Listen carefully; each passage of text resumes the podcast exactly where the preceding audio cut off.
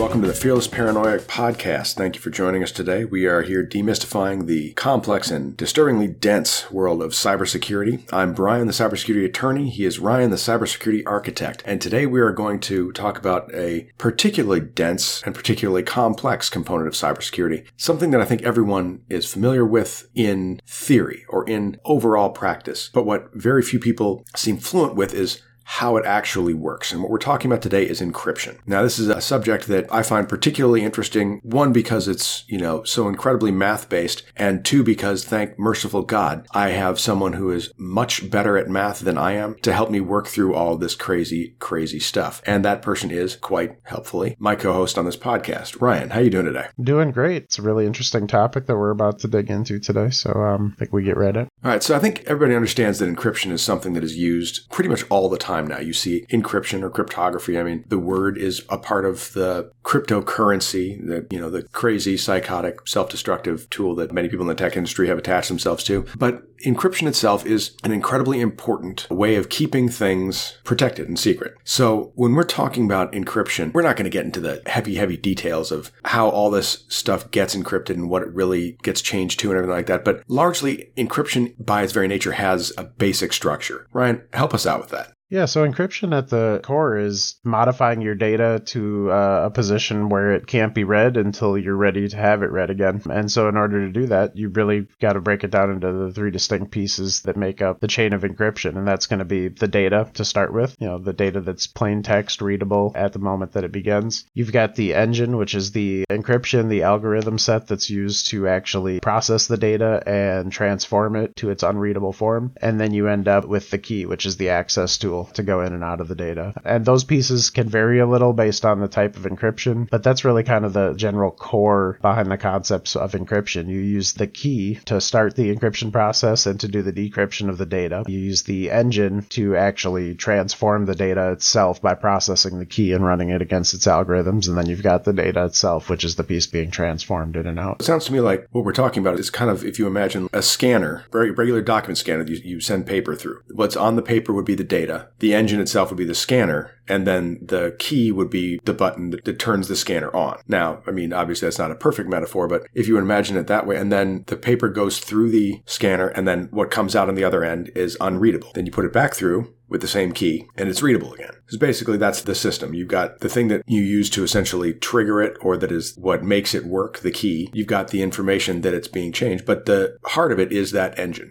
That's correct. And you actually had a really good breakdown right there of symmetric encryption, where you said, you know, use the key to run that or to process that one way and in the reverse, which is slightly different from when you get into the asymmetric encryption, then where you've got a pair of keys. So you can actually set up that transaction to be distinct between two different people that have two different sets. In a lot of cases, it's really used for kind of one way secure communications. Somebody can maintain their private key and post out a public key, which you just hand out to the world. So anyone that wants to get it can use it to encrypt a message, send it one way into you, and you're the only person that knows how to retrieve that message and deal with that. Okay, let's talk about that because you mentioned a couple different things there. You talked about both the concept of asymmetric and symmetric encryption, and it's also referred to as secret key and public key encryption. What is the difference between symmetric encryption and asymmetric encryption? There's a couple major differences. At the core, the most major would be uh, speed and efficiency. Symmetric encryption, just due to the fact that there's a single key used and there's a lot less time involved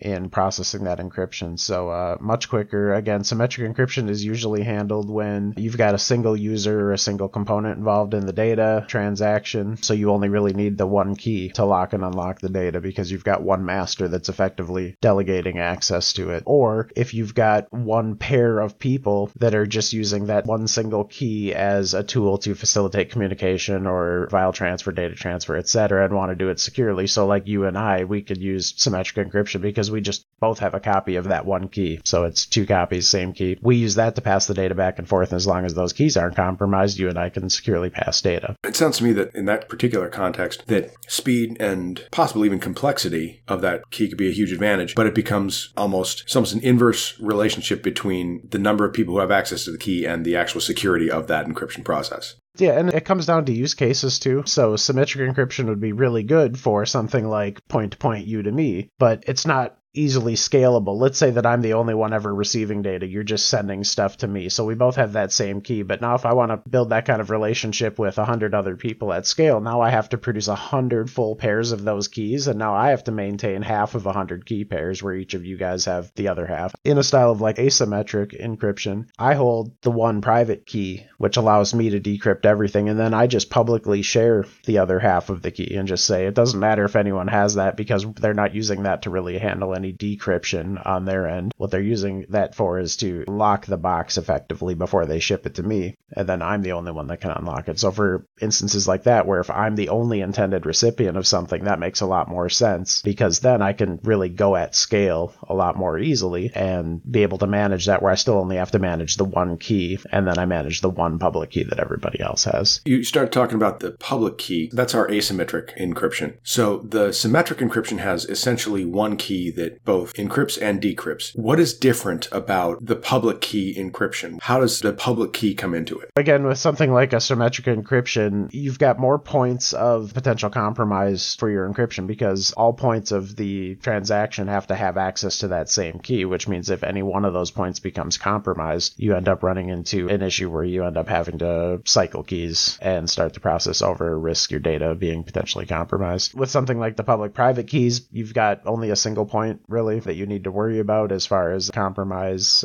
as far as being able to decrypt those transactions. So that makes that a little bit easier to secure from a point of doing more public file transfer. With symmetric encryption, what we're talking about is literally everyone needs the same key to encrypt and the same key to decrypt. With the asymmetric, what you're talking about is that everyone gets a copy of that public key and then every individual has their own essential private key. Is that right? That would be correct. Yep. So the way that you would do those communications, if we wanted to do that two ways, we would each have a private key that we would maintain and we would each publish a public key. So I would go and grab your public key to encrypt something I want to send to you, use your public key. That way, I encrypt it. I can never decrypt it again, but nobody else can except for you because you have the only key that's able to decrypt that. Likewise, to return the transaction, you would come and retrieve my public key, encrypt the file, send it to me, and then I'm the only one that's able to, to reverse the transaction. You're listening to the Fearless Paranoia podcast. For more information on keeping yourself, your family, and your company protected against cyber threats, check out the Resilience Cybersecurity and Data Privacy blog. If you're enjoying this podcast, please like and subscribe using any of your favorite podcast platforms. Also, please share this podcast with anyone you think would find it helpful or useful. We rely on listeners like you to help get the word out about this show, and we appreciate the support. Now, time for some more cybersecurity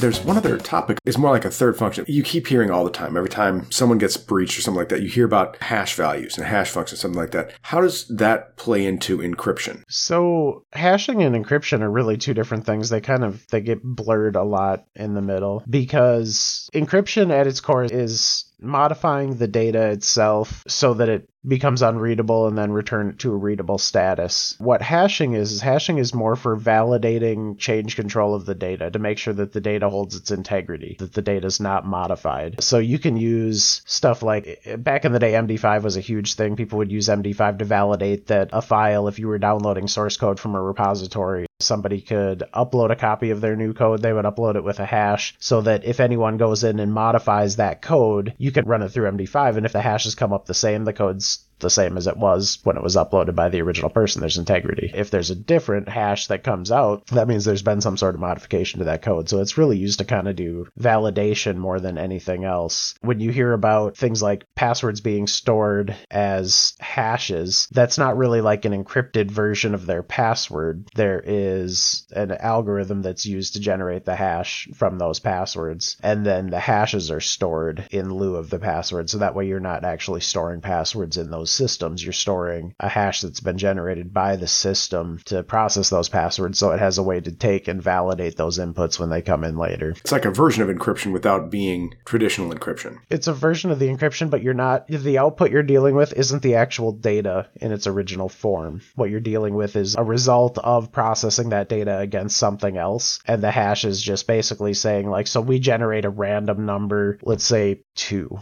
and we take whatever data we've got and we multiply everything by two and that becomes our hash. So when somebody gives me a piece of data later and says, hey, is this the same data from before? I take it and I multiply it by two and I look at the original hash. And if they compare, I go, yeah, that's the same data. Now that's a super simplify like don't that's not proper but right but the important thing there is that but to say that if you were breached and someone got that information from you and they got what you store if let's say that's the passwords let's use that example. If you store all of the passwords as the actual password times two if someone got that information they couldn't then turn around and then use that plug that in and access your account because it would be wrong. Well if the hash was that simple then they could but of course they could break it down. by proper hashing yes there should be no easy way to reverse a hash back to its original form because you can't reverse the algorithm without having access to the original engine. And okay, so basically, it's something that stores your entered value as a different value, so that in the event that someone else some maliciously got a hold of it, they couldn't simply use that value to access your account. They would have to understand how that value was determined.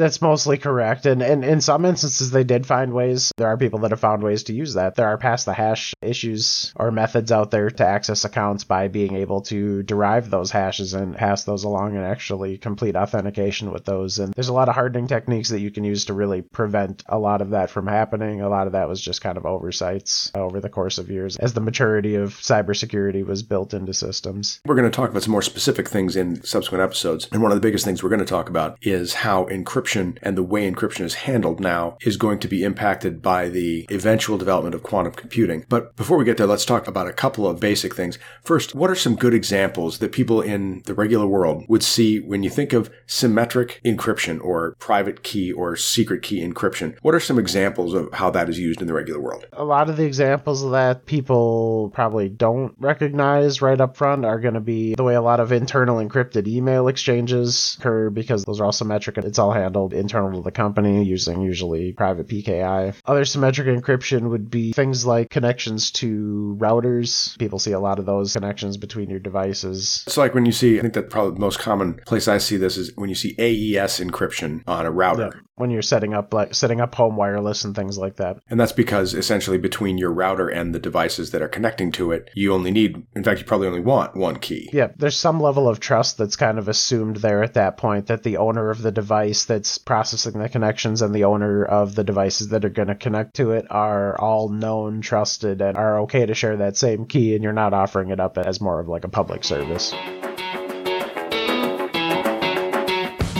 You're listening to the Fearless Paranoia podcast. We're here to help make the complex language of cybersecurity understandable. So if there are topics or issues that you'd like Ryan and I to break down in an episode, send us an email at info at fearlessparanoia.com or reach out to us on Facebook or LinkedIn. For more information about today's episode, be sure to check out fearlessparanoia.com, where you'll find a full transcript as well as links to helpful resources and any research and reports discussed during the episode. While you're there, check out our other posts and podcasts as well as additional helpful resources for learning about cybersecurity. Now back to the show.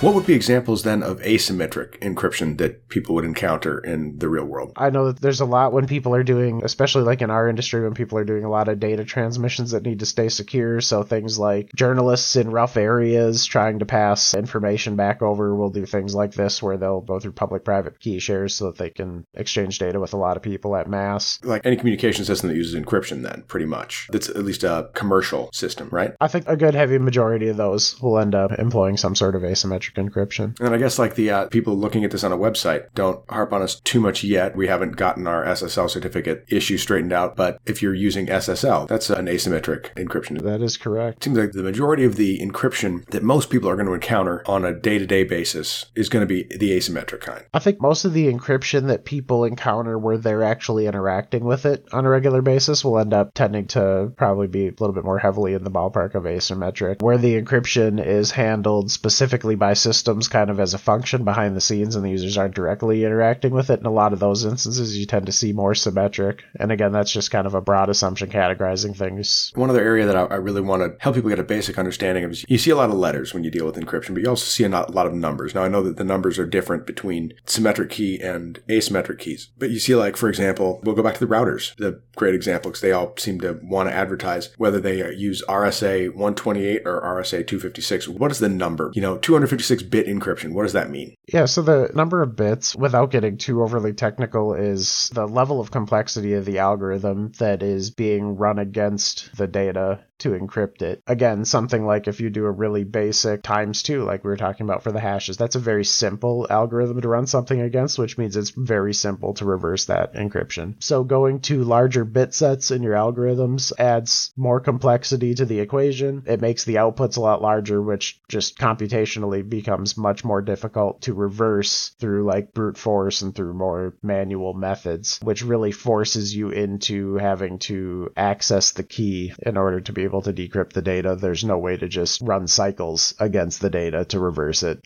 uh, like you can with some of the weaker encryption methods. Basically, the higher number means the more complex. I've heard some people refer to it very basically as the length of the key, which is not really an exact description, right?